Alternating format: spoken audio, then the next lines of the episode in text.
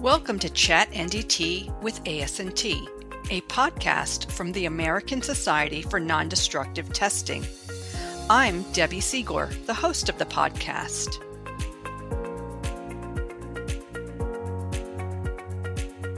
Our podcast today is being sponsored by Waygate Technologies.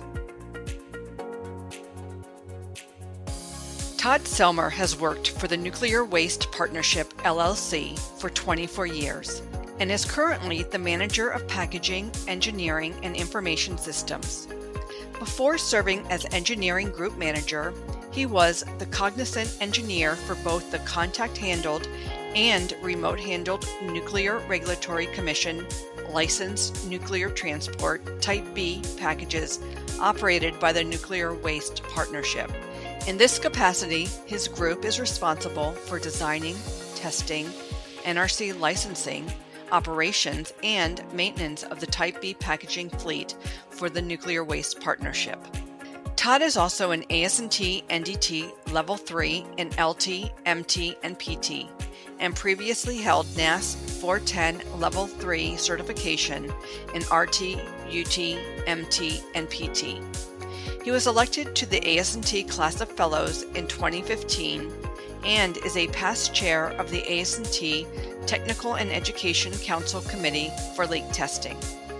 Currently, Todd serves as chair of the ANSI N14.5 subcommittee and is also the U.S. delegate for the ISO Technical Advisory Group TC-135 Subcommittee 6 on Leak Testing, as well as the U.S. delegate for ISO Working Group 85.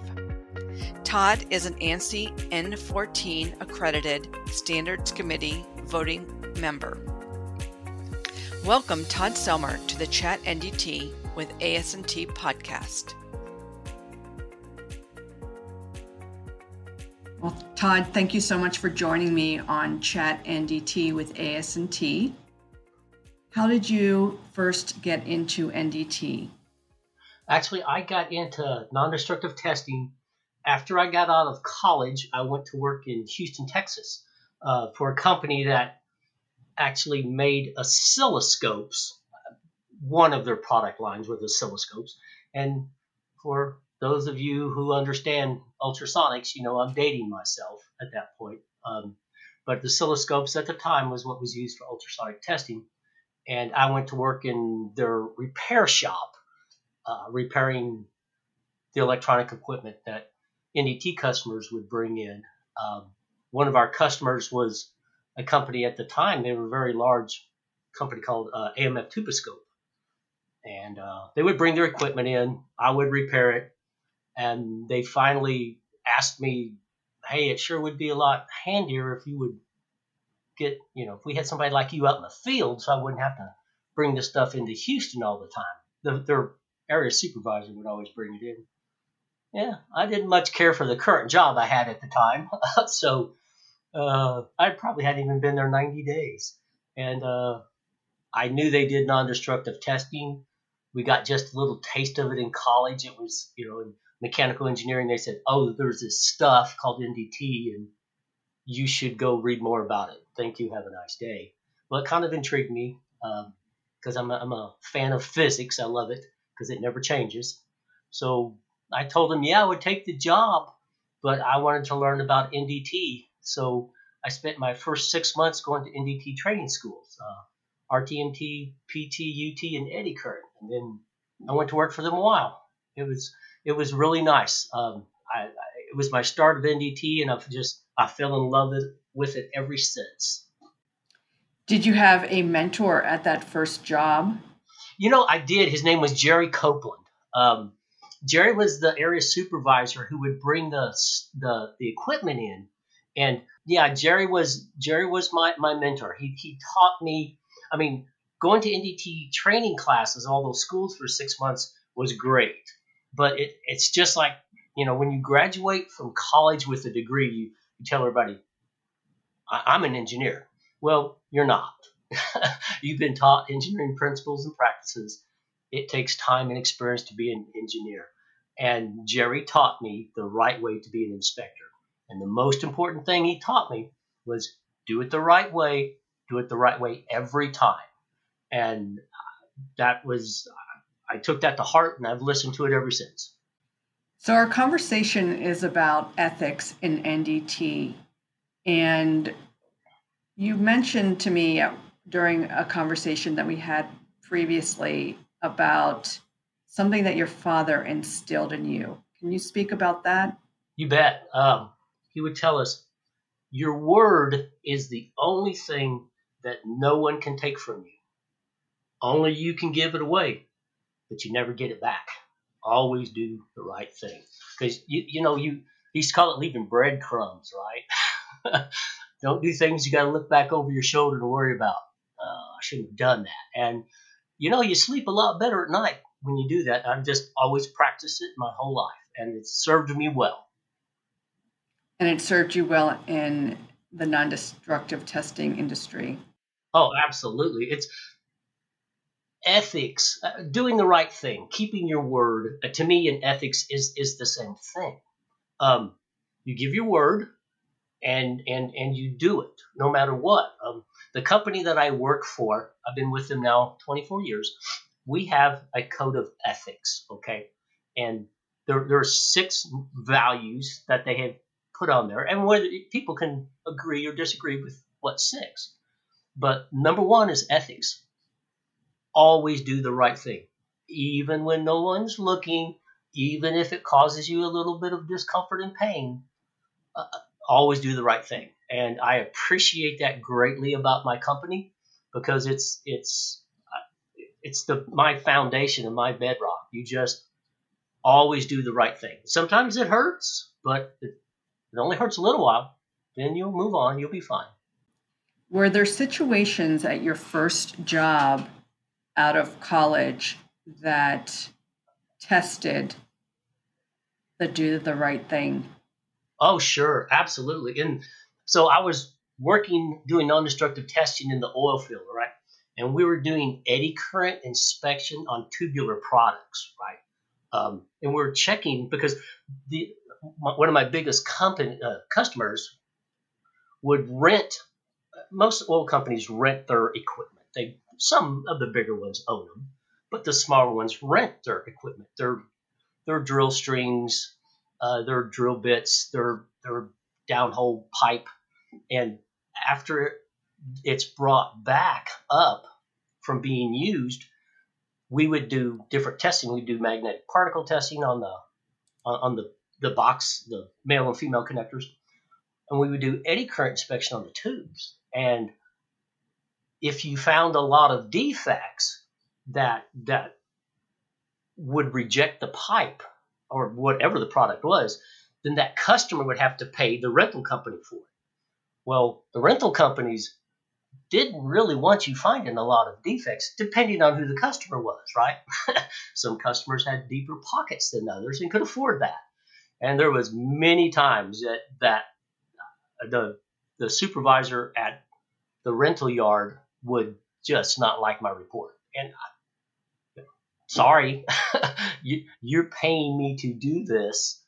I've done it. I'm not going to judge. I'm not going to say you're going to make the customer pay for it. I'm giving you a report that says, here's the condition of your product. You do what you think you have to do.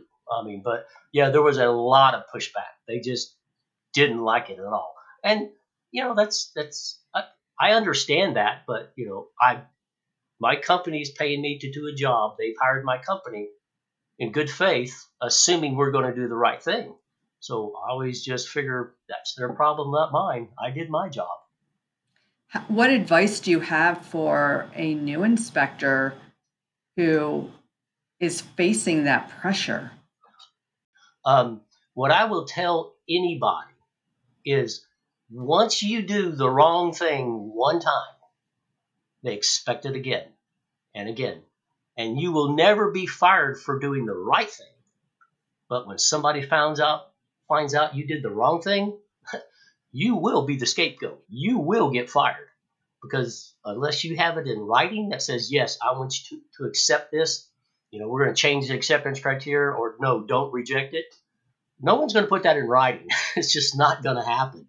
So you will be the scapegoat and you will get fired. And once you get fired for that in non-destructive testing, you won't get a job, because it is your reputation, your ethics of doing the right thing every time that keeps us employed in non-destructive testing. Nobody wants someone that they can't rely on to do the right thing. And I don't care if it's critical, fracture critical aerospace components, reactor components, or pipe fittings for your faucet. It doesn't matter. You have to do the right thing every time. You mentioned that you don't like the word or phrase interpret results. Can you talk about that? A lot of people like to say, well, that's open for interpretation. Well, it's not. Acceptance criteria are written in a way that you take the interpretation out. In NDT, there is no gray area. It is black or it is white. So it's not open to interpretation. They have clearly laid out either here's the size of a discontinuity that you can have and still be acceptable. Anything larger than that or more of this is unacceptable. And you have a record. I don't care if it's mag particle, liquid penetrant, ultrasonics, radiography, eddy current. You have it. It's right there. And you get to look at it and say, no. So there is no open to interpretation. The unknowledgeable people may say it's open to interpretation, but those of us who do this for a living know that it's not open to interpretation. It's written in black and white. How can a small company protect itself with an ethics program? Well, I've got to tell you, the small companies, it's actually, in my opinion, it's easier in a small company if, and this is the important part, if it starts from the top and goes down. It's no different than big companies. But in smaller companies, if you have an ethics program, if you have, I mean, like I said, our company does. We have an ethics officer. We have all of these things, you know, to help ensure that people understand the expectation of always doing the right thing. But for a smaller company, that expectation can be just as easily expressed from the owner, the president, the general manager, talking to the employees, letting them know what the expectations are. And quite frankly, nowadays, because ethics is such a big topic, you can just go online and find 100 ethics programs that are just download them and make them fit for your company. But when you write it down, verbally is great. If they understand you're telling me you always expect me to do the right thing, and they're hearing that from the boss, from the owner, and from everybody else above them, that's going to pay a lot of dividends, because then the reputation of that company is, hey, they always do the right thing. I always get, if they mess up, they tell me. If they don't, it's great, But if you get that ethics program and put it in writing, and then somebody has to sign that. When you sign something, you're giving your word, right? That is your word. You just wrote down that I'm going to do the right thing. I've agreed to do this. And then at the same time, the employee has that understanding that says, I signed this, and this is what the company's expectation of me is.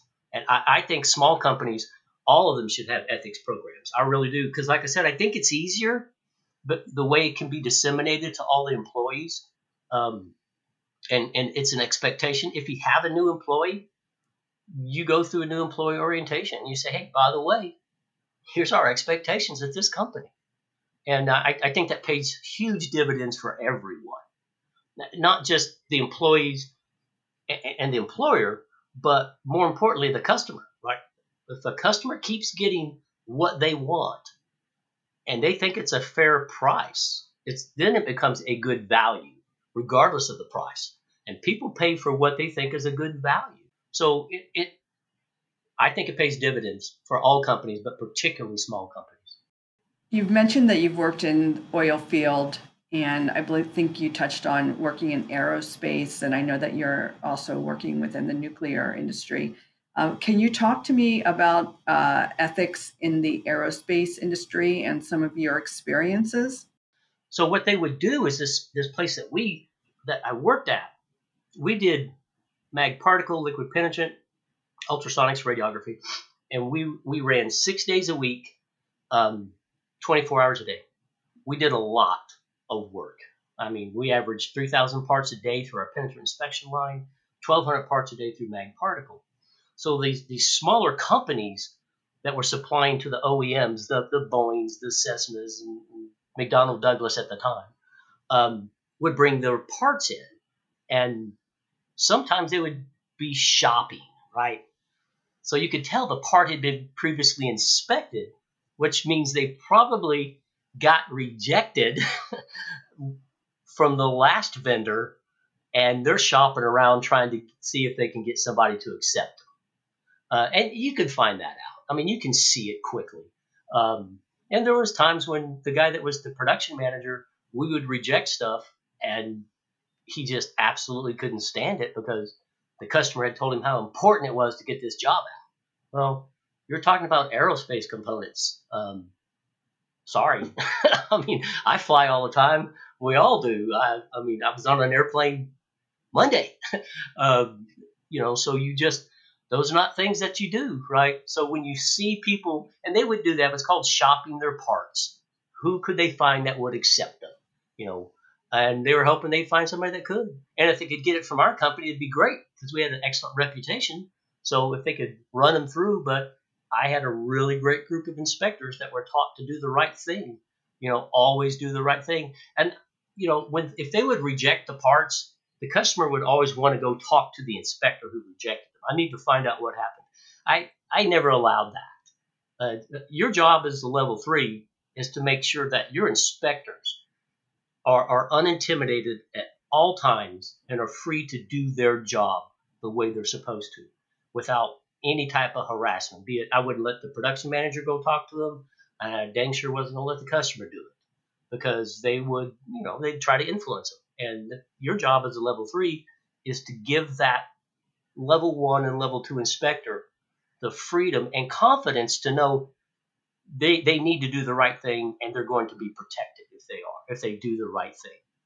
They also need to know ramifications of choosing the opposite as well. And again, those expectations are up to the level 3 to set. That you have to set those expectations. If not, it's unfair. It's not fair to the inspector.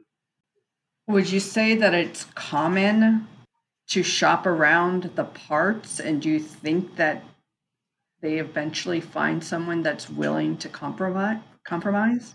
Again, that was in the 97 to about 2001 time frame. So I've been out of the aerospace since that time. So I can't speak to that now.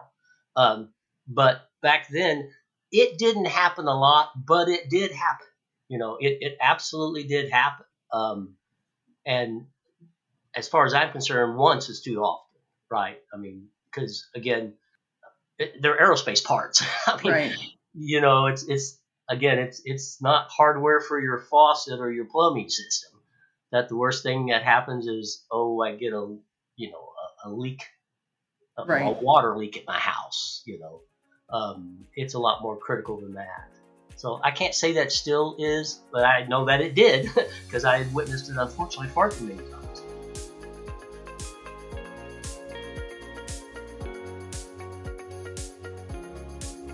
And now, a word from our sponsor, Waygate Technologies. Warning: using robots to inspect boilers will result in increased safety, data, and efficiency. Waygate Technologies' boiler robotic inspection and cleaning service is transforming boiler maintenance with robots. Waygate Technologies isn't just making boiler inspection safer and faster by keeping humans out of boilers. They're delivering 95% more data, reducing turnaround time by up to 70%, and reducing downtime too. Visit waygate-tech.com/BRIC to learn more or schedule a demo. And now back to the podcast. When I used to give liquid penetrant training classes, particularly in the aerospace, but now in the nuclear field, it's it's still as prevalent. You know, something as simple as liquid penetrant inspection on a component. If you don't do your job right, it's going to have ramifications. Perfect example: United Flight 232. All right. When was that? 89, I think, 1989. So that flight was a DC-10, so it has three engines. Well, the number two engine, the fan rotor blew apart, took out all three hydraulic systems, primary, secondary, and tertiary. Terrible crash, all right? There was 280-something people on the plane, 112 of them died. Still considered quite a remarkable landing, considering they had no controls, right? They didn't have any control of the plane, and the pilot was able to land it. And 112 people died, but that was a shame. But the NTSB, when they did their inspection, you know, their investigation, they found remnants of fluorescent liquid penetrant on the rotor, in where they knew the primary failure happened at. So they knew fluorescent liquid penetrant inspection happened. So what they assumed was, okay, it was just a bad inspection. The guy missed it, and poor quality control procedures. But actually, a while later, an internal investigation of United Airlines maintenance facility found the inspector actually had found that indication. He found it, and he documented it. He takes it to the material control area, like he's supposed to do. His procedures tell him to do. Well, the material control people were busy. Shift change happens. And all of a sudden, that rotor assembly gets reinstalled in that engine. And a year later, the crash happens. So that was one guy who did his job, but he didn't follow it all the way through. The procedure said make sure it gets turned in to the material control and they mark it appropriately. And, you know, then engineers will look at it and decide, oh, yeah, we can fix it, we're going to scrap it, we're going to do whatever. But that's for the engineer to decide, not the inspector. He has an acceptance criteria. He found it. He did what he was supposed to do, but he didn't follow the process all the way through. 112 people died. I mean, it's something that what we think is that innocuous. It's not. You have to do the right thing, or there are ramifications, and people have to understand that. You told me a story about the Russian submarine welds. Oh, yeah. And you talked about that?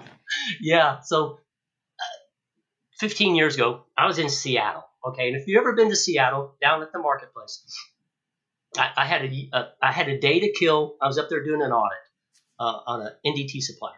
Had a day to kill, so I go down to the waterfront and I'm walking around, and there's an old Russian submarine there, and you can tour it, right? You pay your $5 or whatever.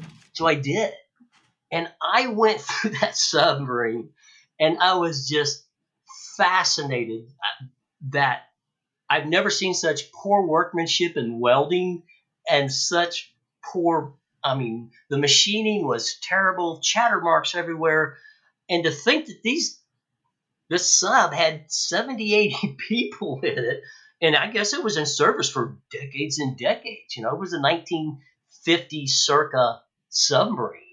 And to think that it had been in service with those welds and that kind of workmanship for years just shocked me. I just couldn't believe it. It was beyond me. But it's what I tell all my inspectors and all the people that I train. Ugly is not an acceptance criteria, right? I mean, it could be an ugly weld, and there was lots of them, but it didn't fail, which absolutely shocked me. It was pretty enlightening to me to see that. I was kind of shocked, quite frankly, thinking, wow, I would never get on that. And to this day, anybody that's worked in NDT, when you get on a plane, right, the door, when they have the door open, there's 4 latches on the inside. I've magnetically particle inspected so many of those latches. It's ridiculous. I still find myself to this day looking at it when I get on the plane and go, yeah, it looks pretty good. Because, hey, it keeps the door closed. Should I be looking at that the next time I get on a plane? I have no experience, but is there something that that should jump out at me? Yeah, where they bolt in. Yeah. When they bolt in, look for cracks around the bolts. Okay, I'm about to get on a plane in 2 weeks. You're making me nervous. Can you talk about some stories pertaining to ethics in the nuclear industry? That's the industry that you currently work in, correct? Yeah, absolutely. So virtually all work in the nuclear industry, but particularly on my side, okay, that I do, is regulated by the Nuclear Regulatory Commission, all right, the NRC. They have very specific requirements of what can and can't be done, how it's going to be done, and even when it's going to be done. So that's pretty regimented in that area. But what I have found the biggest issue is, again, people trying to interpret acceptance criteria, right? Because when you're making, with my group, we make Type B packages. We design, license, and operate nuclear material transport packages for the Department of Energy. So I found that most of the people doing that, they're very, very good. The technicians and the people doing the work are very good, but they do what they're told, right? So if their management isn't understanding of actually what those requirements are, that's what's difficult. And for me, one of my areas of expertise is leak testing. Well, every Type B package that's NRC licensed anyway requires a pre-shipment leakage rate test. So you've loaded the contents, you've put it on the truck. Now you do a pre-shipment leakage rate test to make sure that it is properly assembled. The issue that I have found most of the time is the training of the personnel are not adequate. And there have been instances where we found they accepted a test that they shouldn't have. Records review shows, actually in one case, they didn't even backfill with helium. They used nitrogen. Well, you will pass a helium leak test if your tracer gas is nitrogen. Trust me, you will. But you typically find it in the record side of it or doing direct observations. And then you reach out to the Nuclear Regulatory Commission and file what's called a 10 CFR 7195 reportable. It's public record that you're telling everybody, okay, we didn't follow the rules of the requirements of our certificate of compliance, and verily, here's how I'm going to preclude recurrence as much as possible. But yeah, it happens in the nuclear world. Like I said, it's so regimented. So many sets of eyes are looking at the documentation, or, I spend a lot of my time, I get on an airplane and I fly to a fabricator. And I'm going to witness that x-ray. I'm going to witness that ultrasonic examination. I stand there to make sure, or I send another qualified individual to make sure it happens. Acts exactly the way it's supposed to. And there's a lot of times we go, no, guys, that's not it. So it's not as prevalent in the nuclear world, but it's still there. And because of the ramifications, if it isn't done correctly, that's where you start setting an engineer, when they set their acceptance criteria, they can't just go, oh, yeah, I'm going to pick ASME code and it's going to be this. No, they have to look at what can I live with as a failure, right? What is it that's going to happen if this is a fail? If something fails, or this component fails. So they actually do an analysis of that first to say what can I accept? Because obviously the ramifications, if it's a category A part, a containment part, that's not something you can accept at any time. A failure in the containment components means exposure to the public, because these are going down the public highway. So we have to, like I said, it's very regimented. It's not like in some of the other industries. Again, the aerospace, and I will tell you, the aerospace has very high standards. And quite frankly, so does the oil field now, too. The automotive industry, everything is so automated. automated. It's just quite astounding to me how automated they've made the automotive field in the area of non-destructive testing, and they do amazing things there. We talked about the role of upper management and the role of modeling ethical behavior. Is there a way to right the ship? And I guess what would be your opinion about educating a company or I don't know, bringing someone in to educate your company about proper ethics so you don't falter or go down a negative path? So a couple of years ago, I took a senior management training class.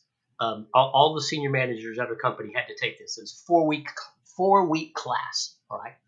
One of the areas of study that we did was on ethics, and there's actually a book called Turn the Ship Around. All right. That was the name of the book. And it was from a retired naval officer who had taken command of a ship that was in terrible condition. And when I say terrible condition, it was the personnel, right? So the way they started fixing it is he would push the authority and you can push authority down. You can't push responsibility. If you're the boss, you're still responsible. But he started pushing the authority down the command chain and making sure that everybody on the floor understood this is your responsibility. You've got to do it. I'm holding you accountable. So make that happen. And I think that's what companies have to do and people have to do. They have to say to themselves every day, I'm going to go do the right thing. I'm going to do the right thing. And if companies adapt that philosophy, they will be successful. It's the companies that don't adapt that philosophy that fail or get bought out. Quite frankly, that's what happens to most of those companies that don't adopt that philosophy. Their business starts failing and they just get bought out by somebody else. But yeah, it's very important that they push it down to the floor. The people doing their job have to be told and understand you have the authority to do this and it is your responsibility and I'm going to hold you accountable. And if you do that, people will. They will want to do the right thing. I believe inherently people want to do the right thing. They just have to know what it is. And as management and supervisors, you have to do that. You have to tell them the expectations and tell them this is what our expectation is of you. And people will do it because they want to do the right thing. Two things that I've noticed. I think it's harder. People have to work at being rude and mean. Right? You got to work at that. To me, it's easier to just be nice, but it's the same thing as doing the right thing. That's the easy thing to do. It causes too much stress and concern if you know you did the wrong thing. Now, if a mistake is a mistake, and that's okay. We're all human and we make it. You learn from that, right? That's a learning experience. You learn from that and you say, okay, not ever going to make that mistake again. That's perfectly fine. There's nothing wrong with that. But going out there every day, doing the right thing, knowing this is the expectation of me, and doing that is so much easier than doing the wrong thing because that causes stress.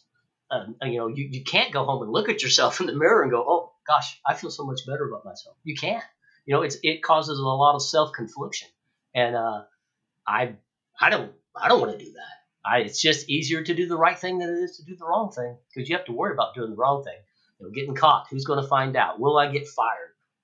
Even if I don't get fired, is there criminal and civil penalties associated with that, right?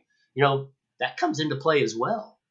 Well, I want to thank you for speaking with me. Is there anything, any last words of advice for level ones, level twos, even seasoned NDT professionals?